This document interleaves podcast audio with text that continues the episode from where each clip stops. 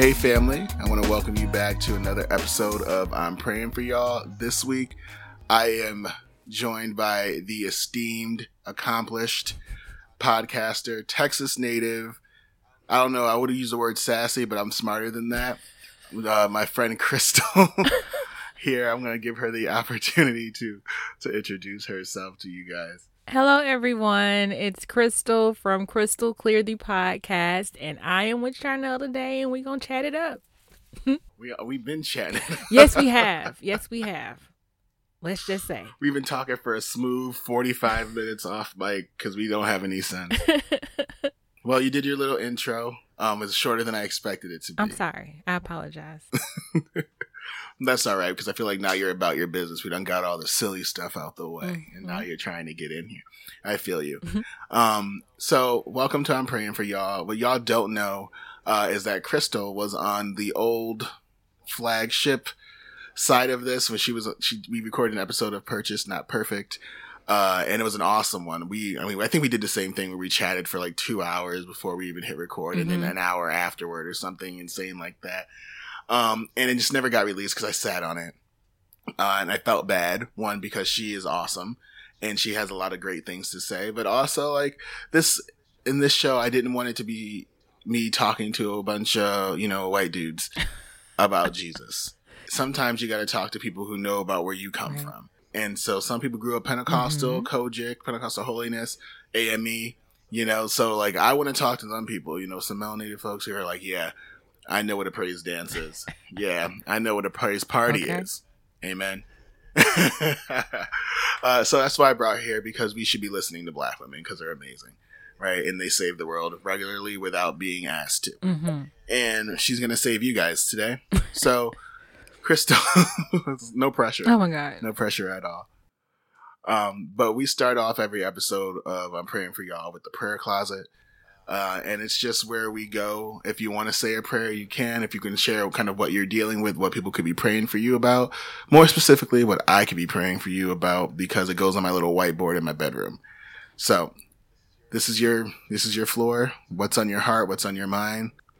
Okay, so um, I don't know if I have a prayer, but I just think what I would I don't know if I have anything that I would say I need prayer for, but I just want everyone to be prayed for or to be praying about like getting through this, you know, phase of our life, uh, this coronavirus quarantine transition that we all are going through, whether we want to or not. And just, you know, basically not letting it distract us too much kind of keeping our eyes on the prize because we did say in the start of the year before we knew what would come, come what may, even it's May now, um, and we've gotten a lot of crap thrown of us, thrown on top of us, and we still need to focus on those goals because it's not over. This is a roadblock. This is a distraction. This is something we're dealing with, but don't let it be one of those things that take you off course because it was convenient. So if I have a prayer, it's that like, Lord, keep me focused on the goal. That's it. I love it. I love it. What's actually funny is one of the things that I've always, I mean, if you grew up super churchy, then you know there are certain verses people throw out all the time, like count it all joy mm-hmm. when you mm-hmm. face trials mm-hmm. because, you know, and things like that. But what I, I might have mentioned it, I forget what I talk about on, on podcasts because I talk to a million people about a million things. Um, one of the things I really I've been really sitting in is like Psalm 27, mm-hmm. um, which is awesome. It's the one like the Lord is my light and salvation. One thing that I've inquired of the Lord, but the one that everyone tends to remember is the you know I'll remain confident in this that I'll see the goodness of the Lord in the land of the living, right? Mm-hmm. And so like you said, like if you if you're staying focused, if you believe that you know, if you're one, if you're a believer and you're listening to this and you believe that God is your light and your salvation, that you have nothing to fear, and that he's going to guide you and walk with you through this, then you should be confident that at the end of this, you're going to be able to experience that goodness, right? That, that good plan, that yay, that amen. Yes. All that is coming at the end of it. So I've been kind of stuck in that. I was literally just reading it, like rereading it an hour ago, oh. sitting on my couch. And I was like, that's right. Mm. This is a phase. Mm-hmm. This happened because a lot of things happened to me. Like my graduation was delayed because I bombed a class. Like all these things happened and I'm like, man, this is throwing off my plans. Right. It's not in my time, right? It's mm-hmm. not like that's not the plan. It's just not it. And so if you stay focused, like my goal is still the same. Right. The path not might not be what I expected it to be, but mm-hmm. the goal is still the same. Right. You know, I'm pressing towards a mark. Amen. And um, but I I think I definitely think that is an on time uh prayer. Hope that helps somebody. But one of the things that I wanted to talk about with Crystal, because last time we talked, it just happened. I don't know. I, I had notes written down. I don't even know if I sent her anything. I think I might have. But we had notes written down and we just riffed it and it was perfect. And I really should just release that at some point. Um, but we talked a little bit about growing up. Now, remind me what denomination you grew up in, Crystal? Pentecostal. That's right. Mm-hmm. That's right. Amen. No, it's funny because I realize sometimes you forget who you're talking to. when you talk about Jesus, I made the joke.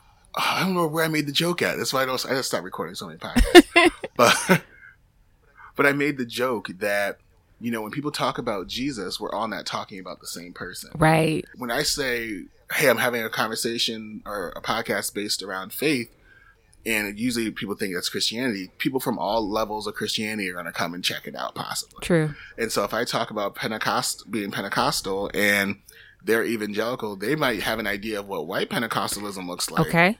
But they don't know what black Pentecostalism is. Not at all. Okay. Because ours was like a combination of many things. Okay. So many things. Yes. We could start there. So talk about like what Pentecostalism, like what did that look like for you? What kind of church were you in? What was the teaching like? Was it based in service? I know the answer to this, but they might not. But so, well, like, tell me what that looked like for you. Okay, so um, it was Pentecostal Church of God in Jesus Christ. It was a non-denominational church. Um, however, as I grew up, I realized we had a lot of Baptist, missionary Baptist practices within our church because I believe the pastor was raised in that setting. And so she brought it into um, our our church setting. And so, yes, I said she. Um, I was raised in a church with a woman pastor. So um, I'm not shy about women in leadership, women pastors at all. Um, I believe in them, I, I believe they're necessary. Um, and yeah, so that was, it was a smaller church but like it was big when it came to love. When i was a kid like everybody who walked in the doors of our church they said that time and time again i feel the love i feel the love i feel the love. We loved everyone okay? Um extremely loving child um you know basically before i even knew what i was doing if a if a new person came in a guest came in i was walking up to them telling them god loved them and you know just ministering in my own little kid way because that's what i was taught that's what i saw um, you know, I was one of those little kids that, uh, you know, my mom would tell you out of the womb. I was basically, you know, worshiping. I led songs two and three years old by myself in front of the whole congregation. Okay. Like I wasn't I wasn't shy then, but I feel like once you expose that type of uh, personality into like school, then all that joy and all that um, happiness in that setting kind of gets discouraged in the school setting. So that's what happened to me. unfortunately but fortunately because it still shaped me for, to be who i am today so um, yeah uh, church growing up when i was a little kid i feel like i had a very different experience from when i was a uh, teenager young adult so that probably should shed a lot of light on like my different emotions about church so um yeah. If you have any particular questions that I did not answer, you should insert them here. no, so one of the things I always I I think is really interesting when you think about Pentecostal because the other thing I, I always talk about you said Church of God in Christ, mm-hmm. right? Because that's where we we kind of intersected. We grew up in church, and there when you grow up in church, it's hard to divorce yourself from it. Mm-hmm. It's just one of those things. And you're especially if you're a black church kid, you are people know it when they meet mm-hmm. you. It's mm-hmm. not something that you can ever pretend you're not. Right. Like even if you like, it's just something that people will ask you. I'm sure you remember this, yeah. right? Where people you'll be at school and people like, you go to church, uh-huh. don't you? You'd be like, how you know that? Listen. It's like something in the way you talk. It's something in the way you, you listen. Even even after that, like even after I stopped going to the church, I would go in different places and like like say for instance, you need something wrong with your cell phone, and you went to Sprint and said something wrong with my phone, and th- them talking to you for five seconds, they was like, you was raised in church, right? And you're just like, oh okay. How y'all? How do you know? Yeah. What, did, what did I do? what was the telltale sign? it's it's so funny. I I think it's hilarious because then you said you go to school and how that's like quelled. Mm-hmm. And so I want to I want to know like talk me through that and then because I feel like that's going to be our conversation spur. I felt it in my Shonda. so like you went to school, so what happened in an educational setting that kind of put things in perspective for you or move things around? Okay, so uh two different things. So one uh just just the the happy go lucky um joyous spirit that you got from church and you know that being encouraged in that setting and then you go to school and you know it's not the same but like when they tell you like say for instance the teacher is like okay anybody know any songs anybody want to get up to sing for like show and tell or something like that as a young kid uh-huh. I didn't know that, you know, I should be shy or, you know, I shouldn't sing the, you know, my little church songs in front of these children. I didn't know they were going to laugh and, you know, just pass, basically pass out. Whatever. I didn't know this was going to happen. So I'm like, sure, I'll sing. And then you, you expect to get the um, reaction that you get at church. And instead, these kids don't know what to do with themselves. They are like doubled over in laughter. And you're just like, but that was a good song, you know? And I know I have a decent voice and w- what is this reaction? And then they talking about you and you know, you know, making fun of you and you're just like, "Oh no, I I didn't want that reaction, so I might not do that again." Um and then like the way I dressed. so we were very long dresses.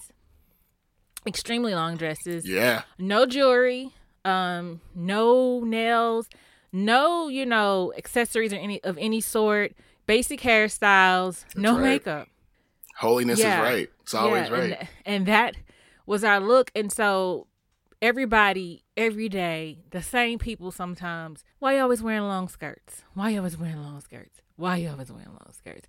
And you're just looking at them like you know better than me. Why I always wear long skirts? Like why is this always the icebreaker for you to start a conversation with me? Like if you want to talk to me, just start talking. Don't ask me the same questions, you know. But yeah, it was the way I dressed, and it was long skirts. The long skirts always get you. Whenever I think of uh, growing up COGIC and I think of the barbecues that would happen at like the pastor's mm-hmm. house or the church parking lot, every woman, every deaconess, every minister, whatever, they had them long jean skirts they would always wear with the tucked in t shirt. You know I'm talking I about?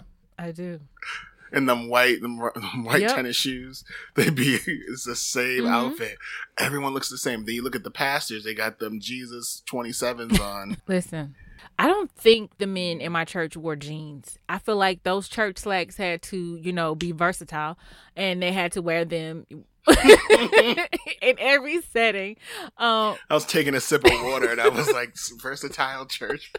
Yeah, they, church pants were everywhere. They were at work, they were at church, they were at the barbecue, they were, you know, doing maintenance on the church, they were in front of the couch watching TV. Those church pants were everywhere. Okay, they didn't get a break. not in this, not in the group of people that I was raised around. So yeah, I ain't see jeans, let alone jean shorts. Okay, so what? the girls wore the oh, jean. We wore the see. jean skirts, yes, but the men, I never saw jean pants on those men ever. I'm telling you, I could never. The heat, and I like you, man. You're in the south, so I you wouldn't catch me. That's how I knew I wasn't that saved. That's how you knew you were super saved when you could sweat it out and still have an amen on your lips. I, I, I couldn't do it. Like I'd be sitting in them churches, man, when everyone's got them fans going. I'd go to the bathroom like 87 times just so I could step outside mm-hmm. and be like, I just couldn't do it. But just talking about kind of growing up this way, so we we've clearly become adults who are challenging to whatever the status quo is in church. We'll call it mm-hmm. that, right? And so let's talk a little bit about that. I feel like we could both walk through some things mm-hmm. here. So one of the things that I, like you and I had similar experiences. We talked about the last episode where like you're like, I didn't realize I should be shy. And I didn't realize that I should be shy mm-hmm. sometimes where I was like, I was in your face. I talked a lot, I argued a lot, confrontational, combative. Like I was that kid. And I was a singer growing up. I still sing mm-hmm. now, but like I was one of those people who are like, in your face. You wanted to know which one you want. Like, what key are we in? Like, what are we doing? Like, I was one of those people. And if they, I got up there, I sang the heck out of this little light of mine.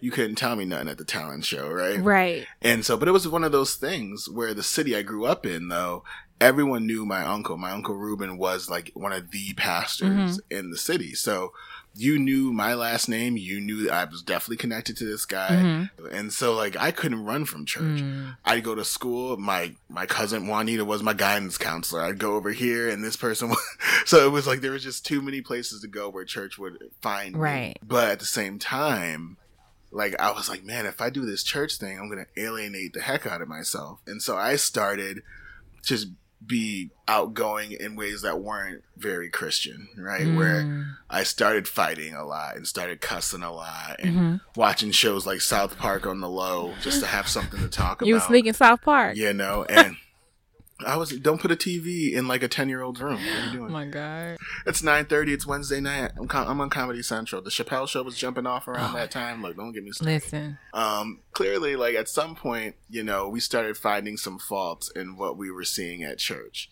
Um, and and, and part of it is because you know the world, right? Yeah. Secular stuff starts kind of like questioning it, but also black people love telling you to read. Mm. And so you start paying attention to what people say, you start looking it up and verifying things or and so you start realizing like this ain't okay. Right. Like what I'm walking through like the way people are being treated or the way that some people are being treated is not okay. So I know you have a story you have stories surrounding that and I've got some stories. So let's talk about kind of where things started going left uh, for for the two of us a little bit. Okay, so I'm going to say um maybe I 10th grader and um I was I was selected to run church service for Thanksgiving. Like we would have early service on Thanksgiving and the kids ran this service and so I was selected to be like the acting pastor, child pastor that day, right?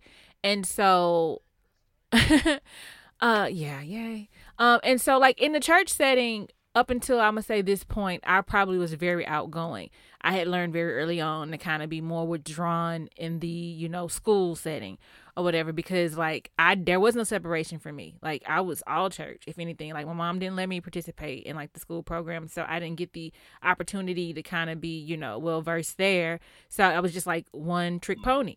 so I, I if I was gonna shine, it was gonna be at church, and that was preferred. Okay. So basically, uh, it was everything was based around this service. And so people like there was a lady who did hair. And so i guess she had this really great idea. Maybe if she did my hair for that service it would get her some more customers. This is what i'm telling myself today. I do not know the thought behind this but she approached me uh, about my hair. And at the time, you know, it was, you know, where like your prom hairstyles every day just because they looked really nice. So I had all these pompadours and beehives and cascades or whatever they were called back then. They were updos. And like, she was like, You're not to wear your hair like that for church for uh, Thanksgiving, right? And I was like, no, I wasn't gonna wear my hair like this, but I, I hadn't even made any silent plans. And so she was like, well, what if God wanted you to get a roller set? And I'm like, oh, well, if God wanted me to, then sure. But I'm sure God don't care about my hair. And so, no, you know, I don't do roller skates. They don't go in my face, you know, no. And so, because at that time, I just never wore my hair down. And so that was that. And so one Sunday, I'm sitting in church. And so, uh, little fact about me uh, my mom when i was a baby she prayed for me to you know fall asleep or something so she can hear the word. Well she never reversed that prayer because up until adulthood i was falling asleep during the service until so she can hear the word. So i did it from a baby did it from like a young teenager teenager young adult. Like i was falling asleep. I feel if i go to that church right now i'm gonna fall asleep while the preacher's preaching. So either way either way, here we are. Uh, here we were in tenth grade, and the pastor in service. I wake up right up automatically, and she's like, "Uh, Crystal, stand up." Now, mind you, I wasn't born inside of the church, but my mom was at church when she had to be rushed to the hospital to have me. Okay, so like literally, oh, this church was my beginning and ending. So um, I stood up, and you know everybody in the church knows me. I know everybody in the church, and she was like, "Crystal, you didn't hear that woman say God said." I'm like, hear that woman say God said. I'm baffled because I'm like, oh God, I've been going to sleep in church every Sunday, and this is the time I should have been listening. I have no clue. I'm gonna have to confess to falling asleep. And then I hear this whisper in my ear, and they were like, uh, they told me the person's name, like Melanie. And I was like, oh, oh. Oh no, she didn't say God said. She I was gonna say like she said if, but I didn't say all that. I was like, no, I didn't hear God said. And so she was like, uh, she she started talking to my mom, and she was like, Barbara, we knew the baby was blind because I wear glasses, right? I've been wearing glasses since first grade. first, we knew the baby was blind, but she needed a hearing aid too. And uh, God said. And if you, you know, if you didn't, and if you're not gonna make your child uh, act when somebody tells you that God said do something, then you the problem. And she basically told my mom down, talked about me, and she said, no, if anybody's offering to do your nappy head for free or whatever, you don't turn them. Like she just talked about everything about me. I couldn't see, couldn't hear, hair was nappy, all this in front of the whole entire church.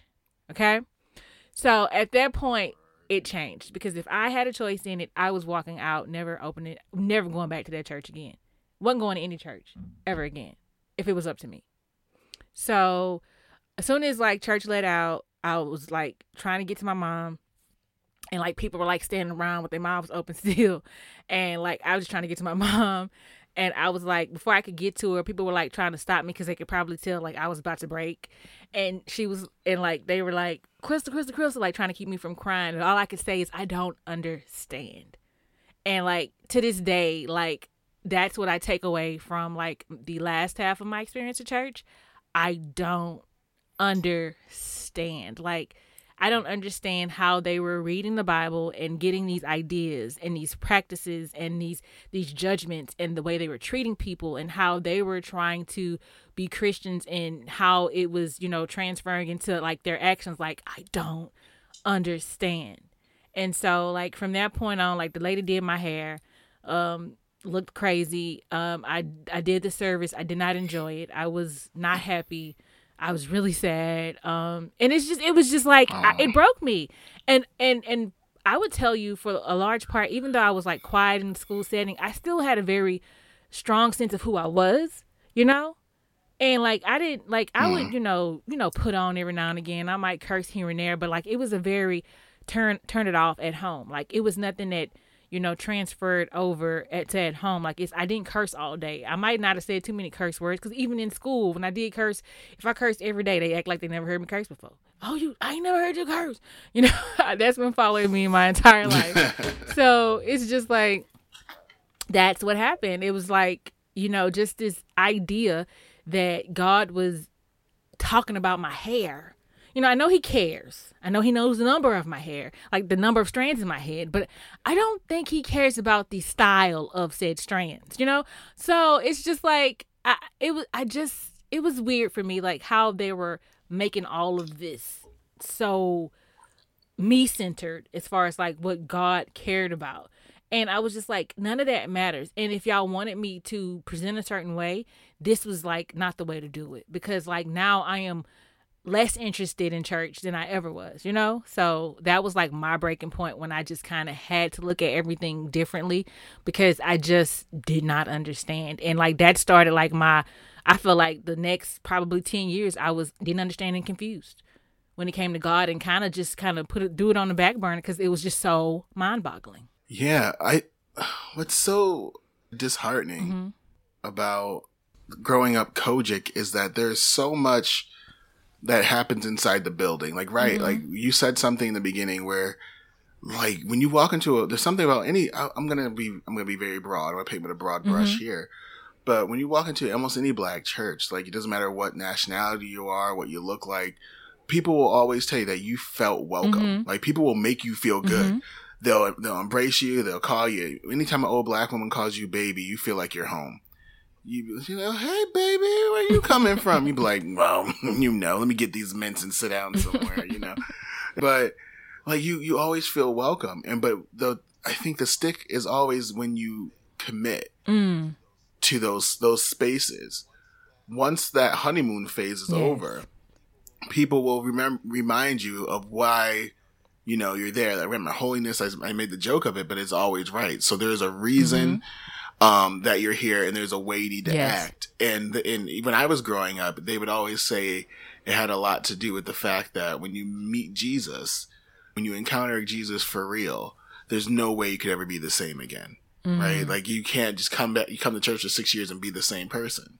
Like it just doesn't work. And for them, they need to force you to do that, right? They need to see it. The, the old folks used mm-hmm. to say, I'm sure you remember this, that you ought to show some signs, right? Of, of God. That, yes. that was the thing. Like you need to show signs. And so, but if you don't start showing something, they'll, they'll manufacture them for you. There it is. And so even if it's like performative displays of obedience, mm-hmm. like, didn't you hear her say this? I'm like, no, mm-hmm. but God said it. So you got to do it. You'd be like, well, well, if Jesus said it, I can't argue with it. And right. in COGIC church, it happens so often where mm-hmm. you they will they would be offensive and rude and spiteful and and mean, mm-hmm. and I would argue wicked at times, okay. right? And I'm I'm gonna say something, and people who are COGIC might hear and be upset. But one of the people like I, I grew up on, my grandma would talk about, and I didn't know who she was until I became an adult. Was Mother Kelly? Do you know what I'm talking I, about? I'll send you videos if you don't. Send me videos because I'm I don't. She's your typical like church mother that they give the mic to, and she she prophesies, and she she's one of those people who kind of get you right. Mm. You know, she's one of those, and the get rights or get left type people. Gotcha. And you know, and so uh, watching her, and my grandma was not this type of woman but she would idolize this woman. She would talk about how she was telling him how it is. But my grandma would never, she'd tell you how it is, but she would tell you how how Jesus is too. Like my grandma would go the whole line of like, girl, I know you've been in this for a long time, but Jesus doesn't work like that. Alpha and Omega, beginning and end, first and the mm-hmm. last. Anything that happens between that is up to him. Like she'd be so loving about mm-hmm. it. Like, but like the Mother Kellys of the COGIC world are like, you're gonna die in drug addiction if you don't get up and get out. Mm-hmm. That's demonic. Like these very like these they it's the, the hurtful things and that they would do and they would do it in front of people to humiliate you right. into submission yes and it's like that is not that's nothing like the jesus that we talk about right serving. So where does that come from where in the bible they'll pick the verses out you know mm-hmm. about being submissive or honoring your prophets and your teachers and things like that but i'm like where did jesus do any of that stuff like I mean, we did he did it to like the the Pharisees and you know the religious scholars who were trying to trip him up, but not once did he attack anyone or hurt their feelings on purpose mm-hmm. because he felt like right. it. So it's such a weird space to grow it grow mm-hmm. up in, mm-hmm. especially as a young person. Yeah. You know, who if that's all you know, if all you know, like you and I both, if all you know is church, and church is the one thing that's hurting you, but the world isn't. Mm. How Listen, do you reconcile that? It's a you run to where you're not being hurt. That's what you do. That's that's exactly what you do because you you you're given the basics like hurt doesn't hurt.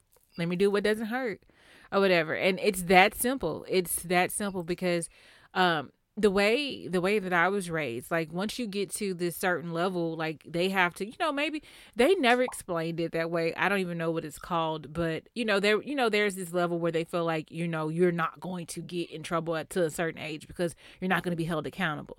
They never said that in our church. Okay. Right. As far as I was concerned, you know, you you were liable to go to hell at five years old if you if you were caught in a lie. Okay. Yep, yep. So listen, right listen, so we didn't get that excuse, but I did hear other people that went that were raised raised in church say, you know, you're you're not held accountable until like 12 or something like that. I'm like, oh y'all y'all were lucky because that's not the, the, church that we were I was raised in. I would have got in trouble newborn if I weren't right. So uh, so uh, basically, it was just like as soon as I got into the position to where I'm like.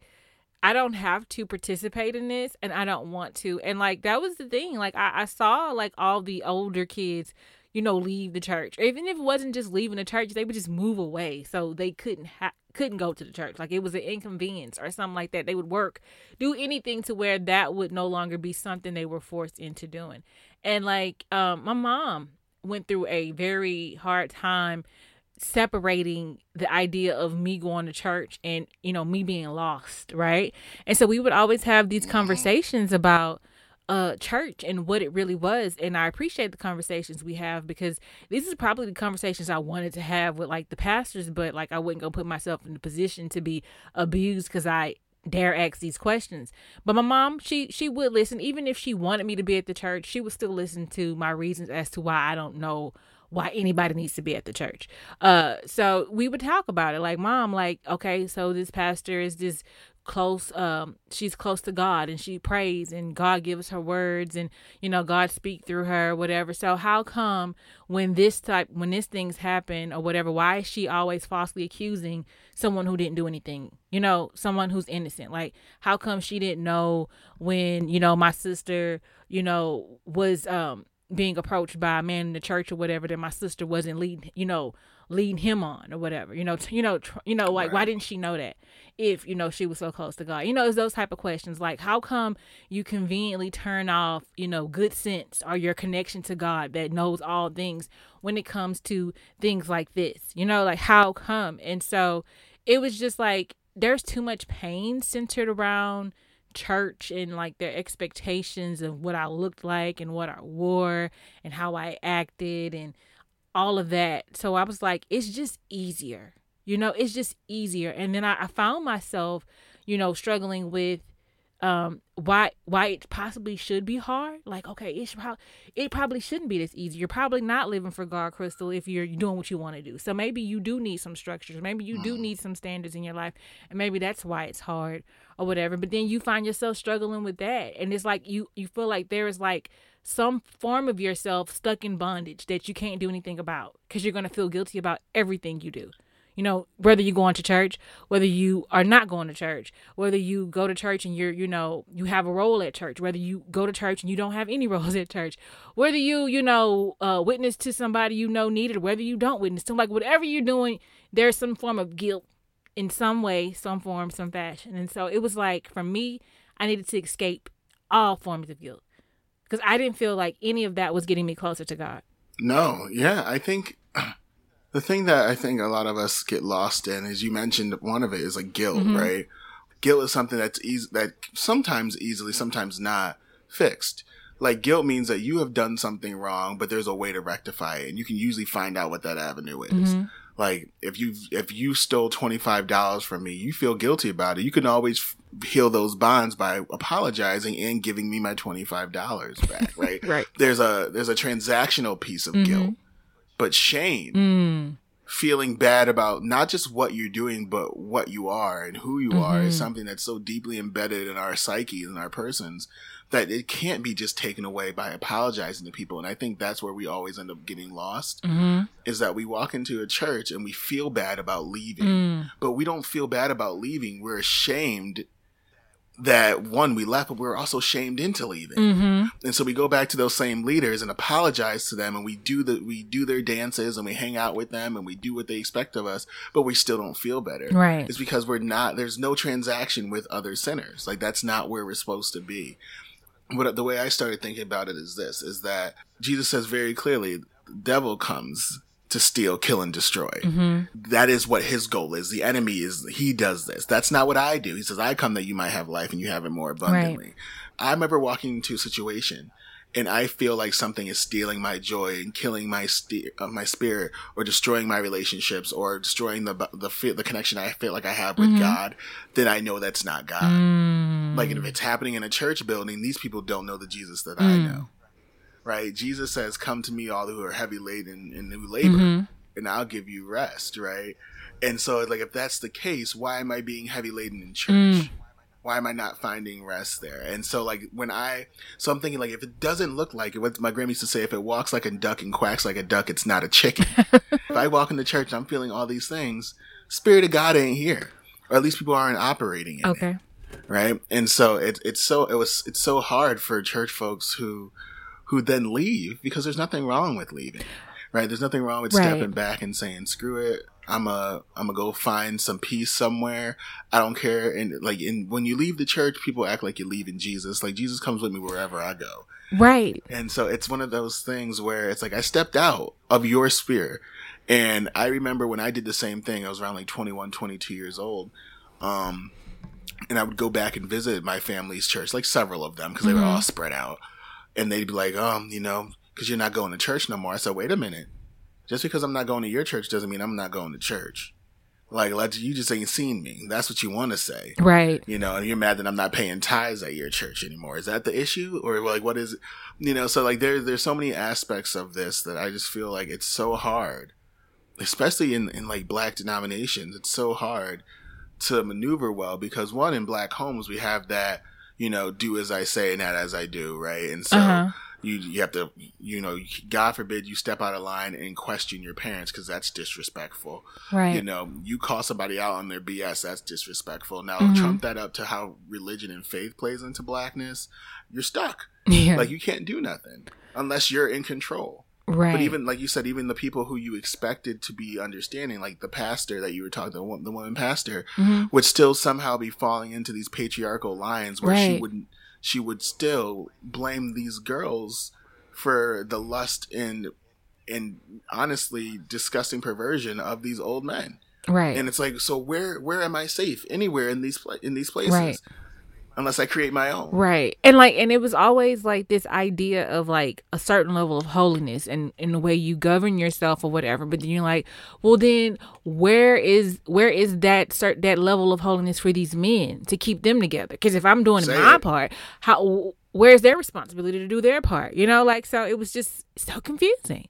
Like it, Mm-hmm. Nothing made sense. And so like that was the question. Like I took to my mom and and probably why I feel like I feel today, like why I don't want the expectation of perfection or the burden of, you know, being a certain thing. Like I, I while I feel like I'm a Christian, I, I don't like the way it's been def- defined in the past, you know?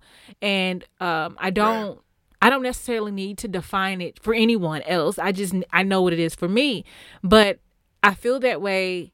I feel the way I feel, but I'm just like, but I don't want to feel like I have to be a certain thing. And I feel like that's what they were coaching you into in church. Mm-hmm. It's a certain thing. It's not it's not a personal relationship, which I feel like we know today that it is. But for them, it's a they like you said, they want to manufacture it. They want it to look a certain way. And and as long as that's the case, then I I don't feel like anybody is getting in that setting in in that way they're not getting what they need. But i have a question really quick and I, just about. Oh yeah. so because we are you're like me and we were raised in church right? Like our parents probably did mm. go through something where they weren't raised in church. Like their parents may not have raised them in church. They might have actually experienced you know some hard times uh some harsh times even that you know led them to church. So when you are when church is all you know how then would you get the you know the the negative experience to uh push you to god if that makes sense? Does that question makes sense to you? Yeah so if church is all you know how did you figure out like where god actually is right. outside of that? Yeah so one of the things i i don't talk about my my childhood a lot not since like what about your friends way back in mm-hmm. the day. Um but my like I was I was blessed. I'll say that I was blessed to kind of be in this duality in my home when I was a kid, where my grandmother was super Christian mm-hmm. and my aunts were super Christian, but my mother. Mm-hmm. Rosie was a whole different animal, right? Gotcha. Where she was gang banging and partying and you know, throwing it in a circle and looking back at right. it. You know, she was my mama was wild, right? But my mom knew Jesus because her her mother was super Christian, so she was raised in the church as okay. well. But my mom rebelled had some experiences in her life where she stepped mm-hmm. outside mm-hmm. and she she was kind of one of those people who like ran parallel to it just never intersected gotcha. again she's kind of walked along inside everybody else and and so for me the negative experience that I I remember the first time I the first time I felt God in church, like in a church setting, um, I want to say I was singing "Silver and Gold." Mm-hmm. Um, by Kirk Franklin, you know the yes, song everyone mm-hmm. does if you're if you're a young black kid. Yeah. parents probably didn't like the fact you were listening to Kirk right away, but they got over it. um, Uh, but I remember singing that song in the choir because I was a soloist. I was like you said, you was leading at a young age. Me mm-hmm. too.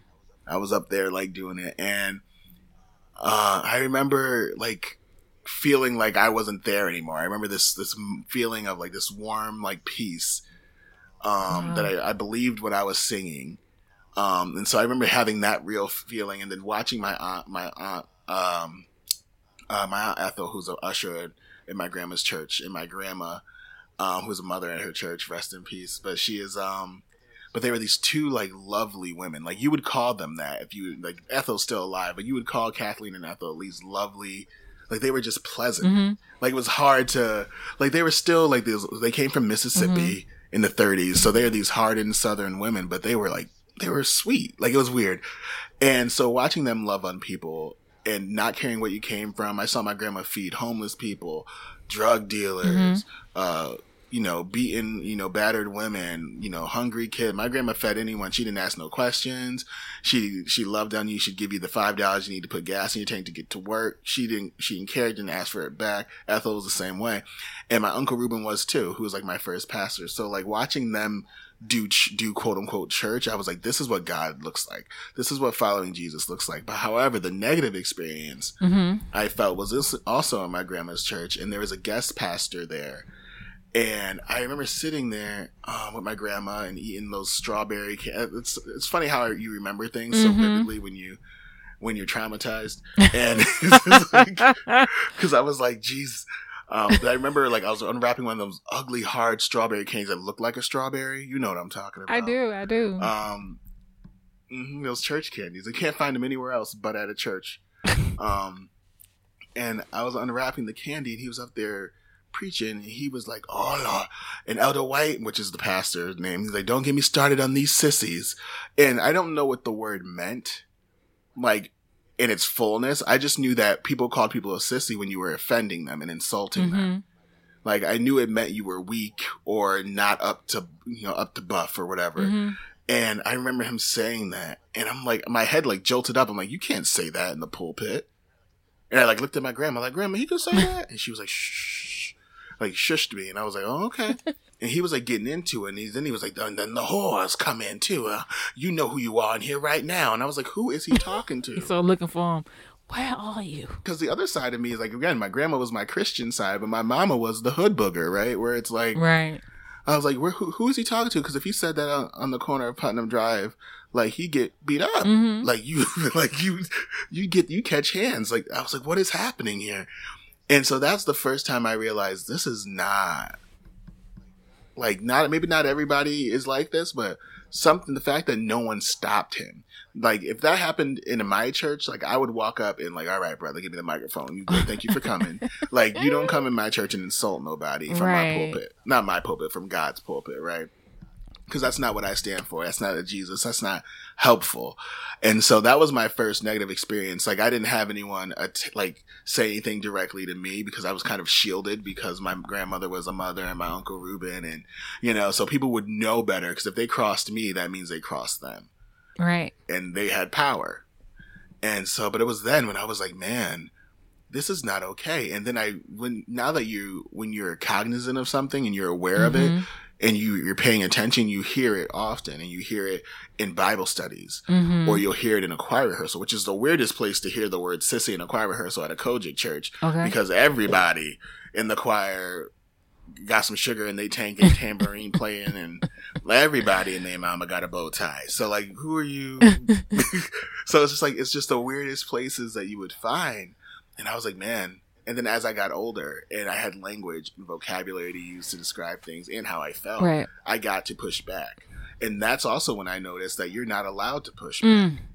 you know once i once i was no longer in my grandmother's church or my uncle ruben's church and i was in another church and i was like that's not okay someone was like well uh last time i checked you weren't pastor and so those are my negative experiences that let me know like people are doing church but they're not being church Okay.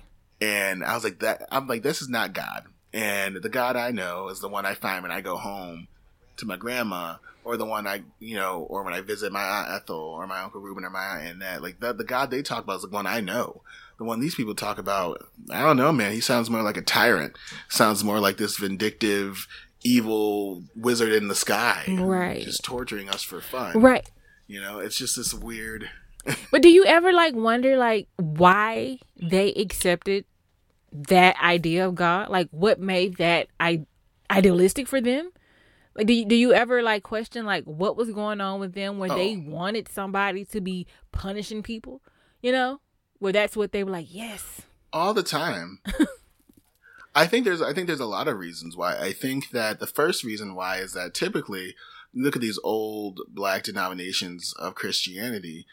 Like the, I always make a comment. Like I go to a predominantly white evangelical church now, Mm-hmm. um, and I tell people like black folks and white folks just have a different relationship with God. Okay. And there's nothing wrong with that. There's nothing wrong with saying that because it's true. We have different experiences, different things brought us to God. Like when you look at it, like my grandma came from the 30s in Mississippi. Like you know what Jim Crow was like and racism and the KK. Like people needed hope. They needed something that made them believe that something else came later. Gotcha. Right? There was something else after this. That I'm again. I mentioned it. Like I'm going to see the goodness of God in the land of the living. Something is going to shift for me. And so, like, that's their relationship to God. But when I listen to contemporary Christian worship music by like white artists now, there's this, there's this overarching theme of God, people in the world, and everyone else bowing down to Him, which is reverent, right? Mhm. In a way, but it also paints the picture of I'm aligning myself with this omnipotent, unstoppable force. And so everyone's bowing down to Him, and I'm on the right side of it. I'm on the right side of this fight Right. it's it feels like that. It feels like power. Yes. It doesn't feel like reverence. It doesn't feel like salvation. It feels like control Mhm. and social mobility. Yes. But that's not what we're talking about. The second piece that I was going to talk about is just is that is that there are very few bastions of society or pieces of society where black people can have control hmm right? And black church is where black people have all the control, where they can say and do what they want. And I think it's this need to be like to have your hand on the wheel. hmm And so there's that piece of it where it's like we get to control what happens in here. So sometimes people get power drunk. But the third thing is, is it intersects with all races and classes and all this stuff is the Christian obsession with persecution Ooh. right? I think that uh, we'll talk about it. We're here, and I, I think that like when we think about, was, um, let me rephrase, American Christians' obsession with persecution, Mhm. because there are Christians who get murdered and executed daily for their beliefs in the Middle East and things like that. But America, like the worst that things happen is the gay people get married and y'all are mad about it. Like Mhm. it's like it's not it's not real persecution. Like you're not losing anything behind it unless you say something stupid, right? Right. And so I think that we we read scripture and we see things like we need to die to ourselves. And there's this constant need to be in subjugation to feel like you're close to God. And like that's not where we're not supposed to be constantly beaten and stripped and and deprived of humanity or personhood to do that. When Jesus, do you remember the story of um, it was Mary and Martha. And I'm going to say it was Mary who was cooking. I, I might be getting the names mixed up, but Mary was cooking in the Bible and preparing this meal for Jesus, and Martha was just at Jesus's feet, like listening to him speak. Mhm. And Martha was like, "Jesus, tell her to help us or help me do this. She's just sitting there doing nothing." And he was like, "No, she gets it. Like she gets it. She doesn't have to do anything." to get what I've got. Right. Like she's just doing the right thing and staying at the feet of Jesus. Is staying at my feet and listening to me is all you have to do. You don't have to do all this performative nonsense. He, Jesus also talks about the Pharisees who wear the scriptures on their clothes and things like that to show off for other people. Look at how badly I sacrifice for my Lord and Savior. Am I not a good Christian? Like, did we not do all these things in your name? And he's going to say, Depart from me. I never knew you. Mm. That is where we're going to fall if we're not careful. And I think that's where it is. I think that's why people let themselves fall into these these positions uh, of pain and again it's like subjugation and repression where it's like this feels wrong it hurts but it's got to be right because that's what i was taught being a good christian feels like. But when you look at what jesus talks about and what it looks like to come in you know jesus again he said i'll give you rest. Jesus says anyone who comes to me will not be snatched out of my hand. Like all these things like jesus talks about all this this this goodness and the joy hmm like you know like jesus like the the thing that always stuck to me when it when it came to getting out of the mindset of of being broken and beaten for the sake of of church is that I can't remember what book of the Bible it is, but it says for the joy that was set before him that Jesus endured the cross, right? And he like we know that he endured the cross because or for, so that we didn't have to hmm we didn't have to go through that struggle. We didn't have to be beaten and broken and bled for our sins and for our crimes. And so when I'm thinking about Jesus, the joy set before Jesus was not heaven, it was us. Mm. Right? Like we were that joy. And so how are we the joy set before him if we're putting ourselves on a cross every day? He says, take up your cross and follow me. He does, it doesn't mean put yourself on it. Right. And so like why are we crucifying ourselves every day to do what Jesus already did?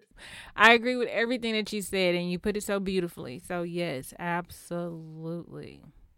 And I, I've probably talked about this on my show before, but I feel like a large part of like the struggle that we do experience or we did experience in church was meant to be um, a part of like our testimonies our our strengths today right? Because i feel like if there wasn't an area in my life to where I felt like the difference between church and like the school setting or church and the world uh or if I, if there wasn't a place where like church and how I felt on my own like if I didn't have that that constant like question or that place to question like why do I feel this way here? Why do I feel this way here? W- what are all these different feelings? If I didn't have that like I don't know if I would even like be so see you know i wouldn't i don't know if i would know how to weed it out today. You know like you said like i, I know right. what to look for. If i didn't experience it then i wouldn't know what to look for today. And so like while i understand like a lot of it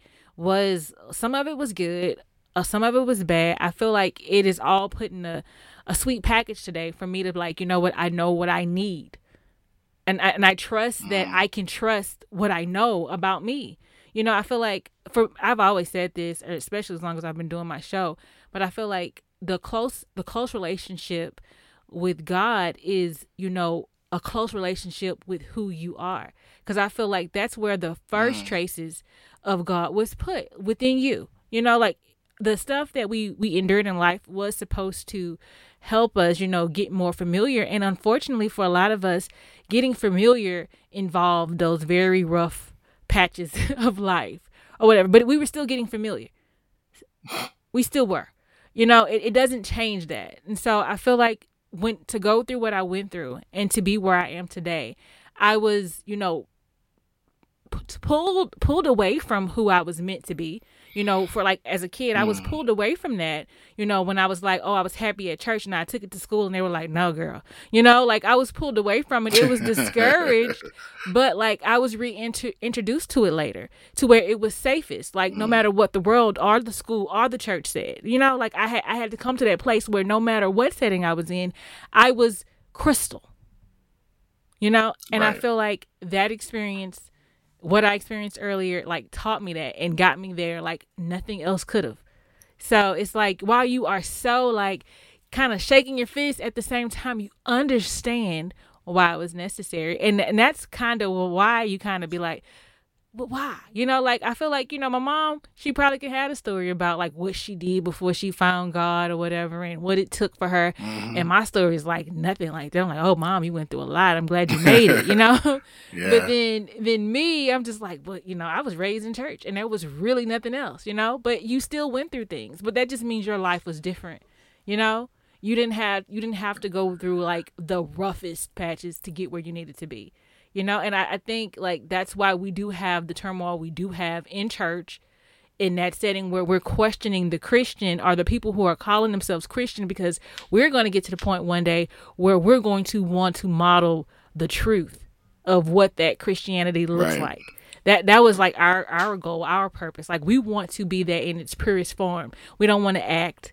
We don't want to pretend. We want people to right. know it's okay to be who you are and that's fine. Right. And it took that to yeah to get there. Yeah, one of the things I've been I've been talking to some friends about um is one your, your past experiences are definitely a piece of who you are mm-hmm. and it shouldn't be something you shy away from and I think this is another another Christian trope is that kind of dying to yourself is that forgetting where you come from. Mm. Like that doesn't matter anymore. You're a new creation. And I always remind people of the story of Jesus' resurrection. Like, how did Jesus identify himself to Thomas? By showing him where he's been. He showed him mm-hmm. his scars. He says, "Look at my hands. Look at my side. Right. Like I'm clearly the person that you think I am." Right. right? And so it's like if your experience is a telltale sign and experience does something else, it it teaches you and it gives you something that's invaluable, gives you wisdom, Mm-hmm. you know? And so when I think of all these things, and you're right, like you go through these things and they are what makes you there. Mhm. You wouldn't be able to identify things if you didn't know. And, um, I'm a church boy, clearly. Mm-hmm. Uh, but Ecclesiastes 10, um, talks about how a dull axe requires great strength, Mm-hmm. right? So it, you need to sharpen the blade Mhm. and just like wisdom in that it helps you succeed and so you you're doing a lot more work with a lot more effort and getting less done because you're not being wise about it Mm-hmm. right so like learning how to navigate church and learning how to navigate terrible wicked people Mm-hmm. will help you be better in doing the work of god but thusly i think in the next verse i think it is it says if you get bitten by a snake before you charm it is there any use in being a snake charmer so when I think like if church hurts you, there's that question of is there is there a purpose in going back and still trying to do the church thing? I have a question though. For some people, like any variation of church, even if they are, you know, more progressive or whatever, like for me, like I don't think church at all. Like I don't think there's a church out there that I would feel not welcome. Not that I say I don't feel welcomed or whatever, but I don't. I I feel like it's not transactional to the point to where I don't feel like I have to go to a church to feel like I belong Mm. to God. If, if that if that makes sense to you, like I don't feel like that part is necessary. I don't hate church. I don't have anything against it. I just don't feel like it is necessary for me. And maybe that's just something. Um, I I, I want to say there is no hurt involved in that statement because I, I feel like I have worked through most of it. There's probably still a few more things I have to go through, but I honestly feel that there is no church involved that that I need to go to in order for me to feel closer to God. You know, that that's just what I feel. Like you Yeah. said, you know, you're supposed to be the church, not you know, you know, like not act like a you know, not act like a church. I feel like I am the church. I feel like there is enough of all the lessons, you know, and I'm still learning for me Mhm. not to feel like I have to be there because I feel like that idea for a long time, like why I would still always find myself needing to join a church was a part of the transaction. You know, and so it's like not not to Yeah. discourage anyone from going to church. I just wanted to say like it isn't necessary, especially especially if you're still getting over things. You know, because sometimes finding any church, even if it's a you know a, a better church than what you've experienced, it's still like picking a scab. Yeah. um nothing not really related to this conversation but my mom ended up leaving the church that i was raised in. And and for for her to have experienced what like i experienced but on a different level and like for her to be advocating for them for so long you know even knowing like mom you were hurt they hurt me. They hurt your other daughter. They hurt your sister. They hurt your cousin your brother you know they hurt everybody. Like why are y'all still taking up for that idea? And then eventually like she found it in herself to no longer attach herself to that. And to experience that for your parent that you felt like was like too set in a way to see it you know? It's like Mm. okay you know like eventually eventually everybody sees that this is not how god feels. This is not what love feels like. This is not what the relationship has to be or needs to be. If if church in any way form or fashion is like a burden to you i, I would challenge the person to do some soul searching outside of that because that might be necessary for them to get rid of the pain or at least heal enough so they can go face the pain and it not actually be pain anymore. I don't think Jesus intended the church to be a building or a hierarchy or organizational chart of people. mm-hmm. Um, you could tell by the way he was living his life. Not once did he ever put a foundation down on a building. You know, Right. Uh, you remember on this rock I'll build my church. He was talking about Peter. Mm-hmm. like a person. Like this is gonna be my church. And so it's like it's not uh he was you know, I'll tear down the temple and rebuild it in three days. You know what he was meaning, but it was it was also an analogy. Like Right. this building means nothing okay because I'm the way and the truth and Mhm. the light. No man comes to the Father but by me. He didn't say no man comes to the Father but by, you know, Holy Episcopal Church on the Mountain, come up with the rough side of the hill, Right. Baptist Zion. Like he didn't say that. he did He was like, I I'm the way. That's it. Like, and like, you are going to be my church. Go out and make disciples. You know, mm-hmm. go out and do that. Like love people in the way that I've loved you, and by this they'll know that you're my disciples. Mm-hmm. Like he he didn't say go build things. He just said go love people, go love on them, show them what I've shown you. I feel like the little the little hoish woman, the Samaritan woman at the well. I can't. Um, once she met Jesus, she went back and told all the dudes she knew. The Bible talks us, she said she went and told all the men about the man she met at the well. She was like, let me tell you about this real man. I thirst no more, oh, okay? Listen. Right. right. Exactly. and so like so when you when you but when you have that encounter with Jesus, there's nobody like him anywhere. You can't just lose that because you left a building. Okay. That's how you have to feel. It's like I need to tell someone about mm-hmm. this or this is true. Like I need to be like I this is so it's just it's just amazing like that you can meet someone and there are people huge expanses of populations of people who would tell you that if you're not in a place where you give 10% of your tithe, which is not biblical either. 10% is not a biblical number, but where you don't give 10% of your, your, your income weekly to this place, you're not going to know Jesus the right way. If you're not straight or married, you're not going to know Jesus the way you need to. If you're not this, you're not going to know Jesus the way you need to then you don't know the Jesus that the Bible talks about because that Jesus is dope and that Jesus would have been everywhere. You don't think Jesus would be in the crack house because he would be. Okay, listen, I, I that is that is the real that is the realest thing. But like, how do you allow people to get there? You know, like because I feel like we we got here the way we got here, right? And so like maybe everybody will end up where you know like to at this point to where they see and find their connection and they they meet you know the loving god right? And not the you know the one that they're being sold right? So it's like how do they get there? And how do you because i feel like th- this is kind of like where people like me and you can end up just like the church. Is like when we don't maybe understand how everybody journeys differ right? So like i told you my yeah. mom she left the church as well. You know, 20 years after me, she she'd been there for 40 years, you know, but she she left it, right? and you know, she had, you know, long stopped talking about like the goings on at the church because she didn't want to influence me negatively, not realizing like, mama, there's nothing you can say good or bad about their place to make me do anything different than what I'm doing, okay? So it's like I have made my decisions yeah. outside of your experience. I've made them based on mine or whatever, but it's like she had to get there her own way. There was no persuading I could have done like mom it's not good for you family is not good for you friend it's not good for you. Just like you know with basic basic relationships you can't tell people what they need to do. People have to experience for themselves and decide for themselves. And it's just like one day i feel like the connection that they have with God, with themselves, it will jolt them into the reality like this this thing that you're practicing, this religion, is is not going to get you where you're trying to be or where you think you need to be or where you know where your where your desire is. This this practice is not that. Right? And it's like until you I guess until you I don't know. Like this is where I feel like there's two definitions of woke. You know, there's the woke that we say on Twitter or whatever and then there's this woke and stuff like in the spirituality.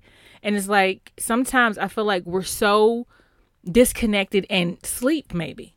You know, lifeless in a sense mm. to where we don't realize the connection that we're longing for hasn't been there. We haven't experienced it. We've been practicing all this time, hoping, trying to pretend and, you know, getting approval for others, but we haven't experienced it for ourselves. And when you do experience it for yourself, like, uh, who was that you just spoke about? The woman? What was her? Oh, the Samaritan. She doesn't have a name. The, the Samaritan, at the well. Yeah, well. like once you have that connection, then you can actually run and tell everybody about it and you'll feel like you know charnel right. me you know you'll have because you actually experience that connection and you feel the love and you feel the energy and you feel the joy and you feel the aliveness and you feel like why this is unique to you why you have to be everything that you are you know mm. it's like that's when you that's when it that's when it comes alive and it's like how i don't i can't tell you how to get here you know, and that's why I wouldn't want to be a pastor or preacher because I'm like, I can't tell you how to get here. All I can tell you, the best advice I can give you is to be you. be you. Be you. Be every aspect of you. Be that. I I fully agree. I I I don't give anyone advice as how to how to get into the right place um for themselves. What I always say is if you're looking to get close to God, go to places where you know you where you usually would find him.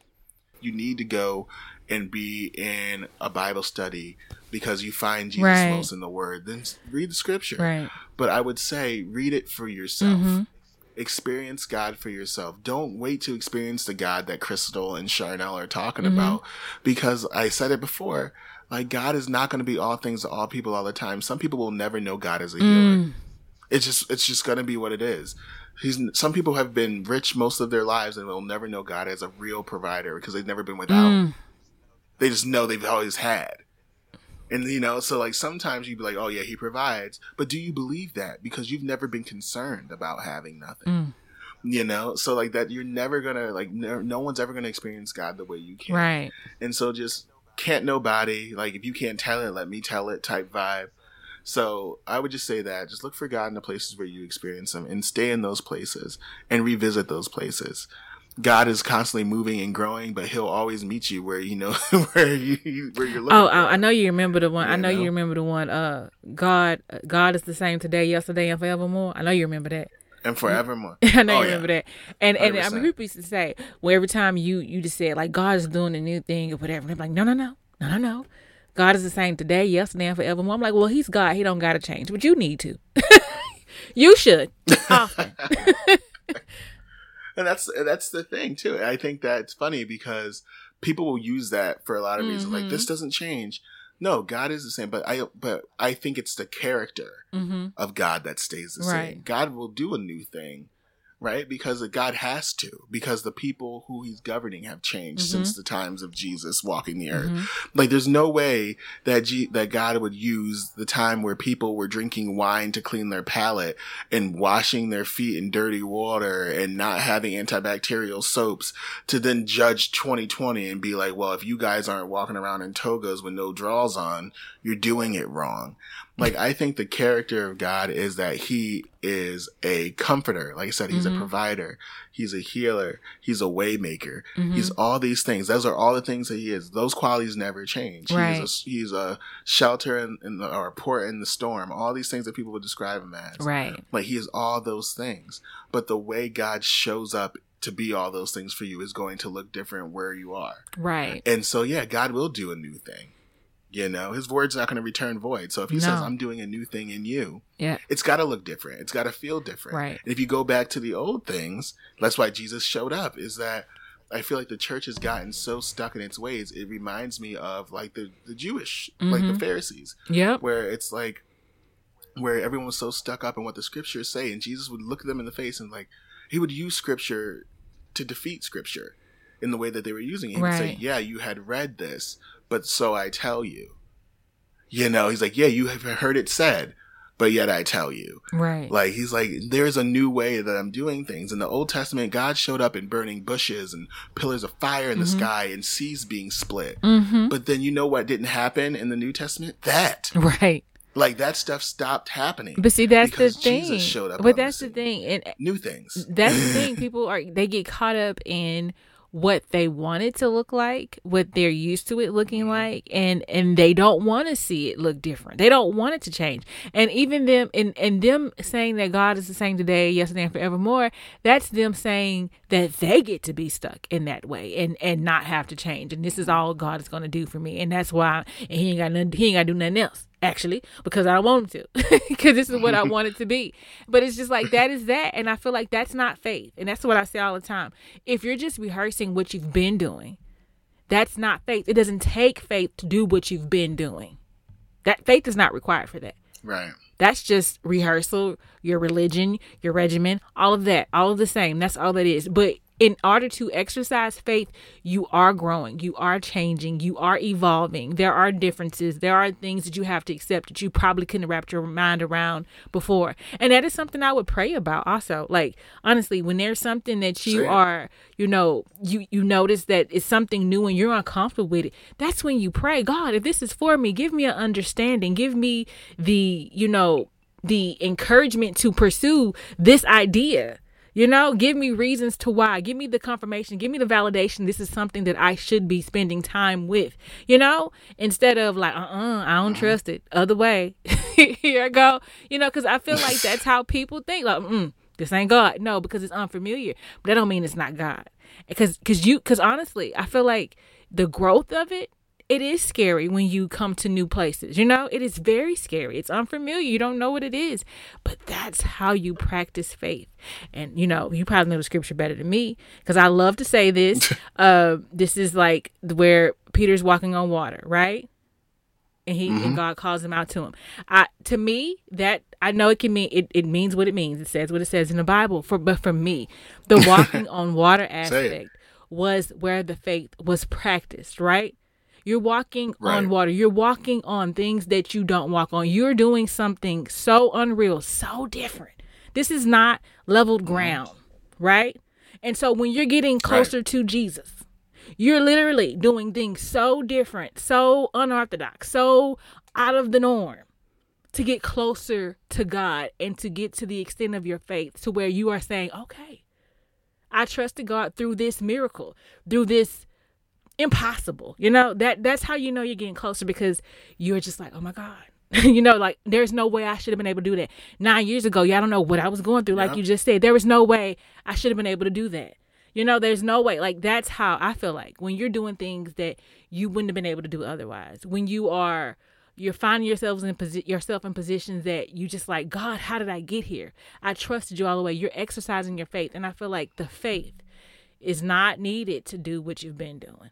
Isn't right? That's not faith. That's familiarity. Yes. So it's like you've got to, you've definitely got to step outside of it. Mm-hmm. And I and I think that one of the things that's funny because the church folks will jump to the Bible and use specific passages mm-hmm. to be what they lean on.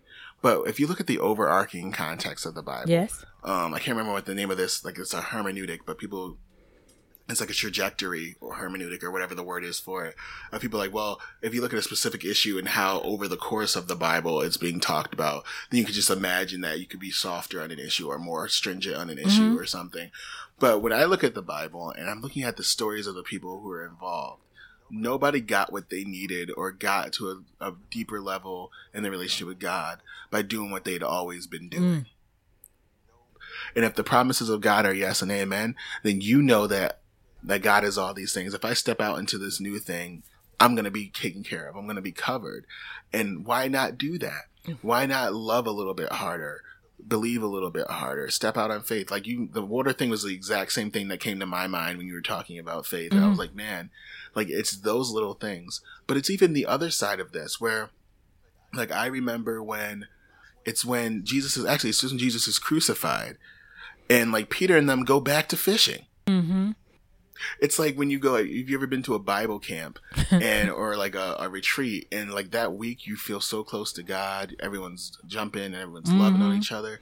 And then you go back to what you know and it's business as usual. Right.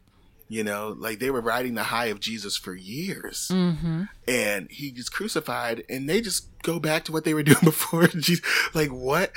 And then I remember then they weren't catching any fish, and then Jesus is on the shore, and they don't know it's Jesus but they're like, hey, try throwing your net on the other side. And these are trained, experienced fishermen who have been fishing their entire lives. Right. And they're like, if there's no fish on the left side, there's not going to be any fish on the right side. Logic will tell but you. It was the faith. right. But the faith is someone said throw it on the other side, so I'm going to do it. Even mm-hmm. if it mm-hmm. doesn't make sense. I'm going to do it. Can't and then they caught so many fish they couldn't hold them. You know? So right. it's like, what? Like it's right. You know, it's like if you knew what I knew about what he could do, you wouldn't be you wouldn't want to stay where you, you are. You wouldn't be so rigid. Like you wouldn't want to stay. You wouldn't be so yeah, you wouldn't be so rigid in your thinking and your belief. You would believe that God really can do all things. And that one in Philippians 4 13, that you can do all things. Mm-hmm. You know, through Christ who strengthens you. You know you know, and that you can defeat all, all, like you. The scripture tells you the scripture that you adhere to, that you that you champion tells you that you have the authority and the and the power behind you to step out and do new things, whether it be to win new souls to the kingdom or whether it not to be to experience deeper levels of God's love. You can do all that, but don't deny yourself that because everyone else ain't doing it. Absolute.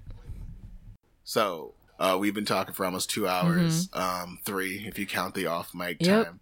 Um, but it's because I appreciate you. I think we have like these really provocative, uh, and somewhat inflammatory conversations because I enjoy those. I am, I am combative and confrontational as all hell. So it is just one of those.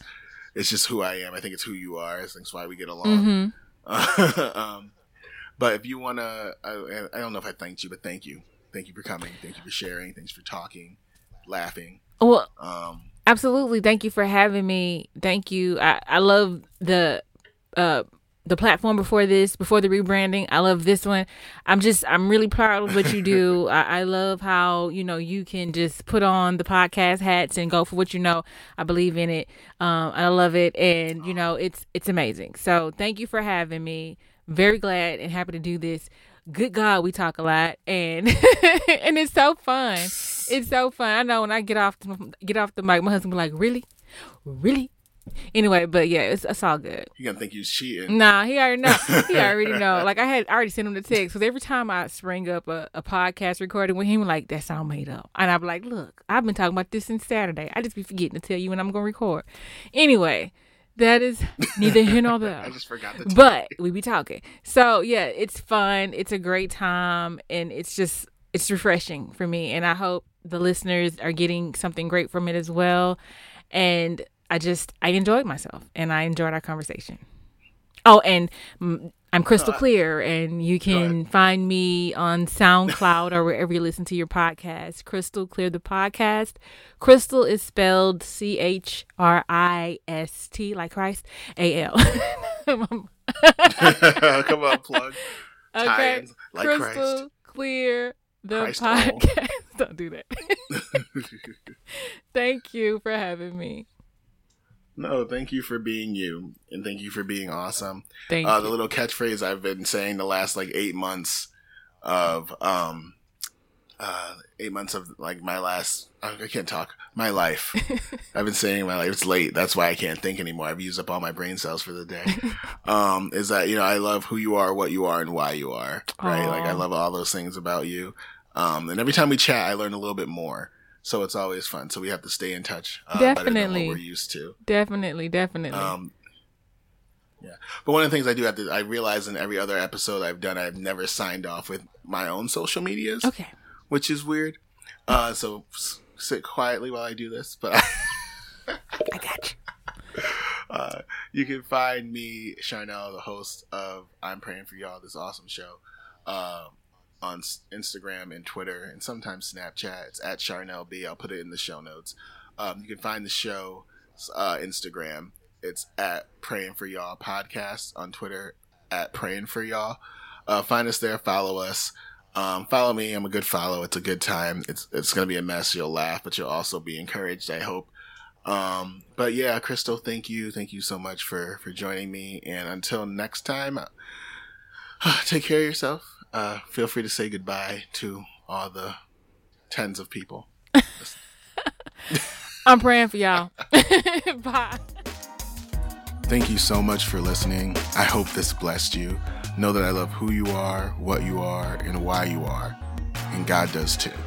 So until next time, I'm praying for y'all. for real.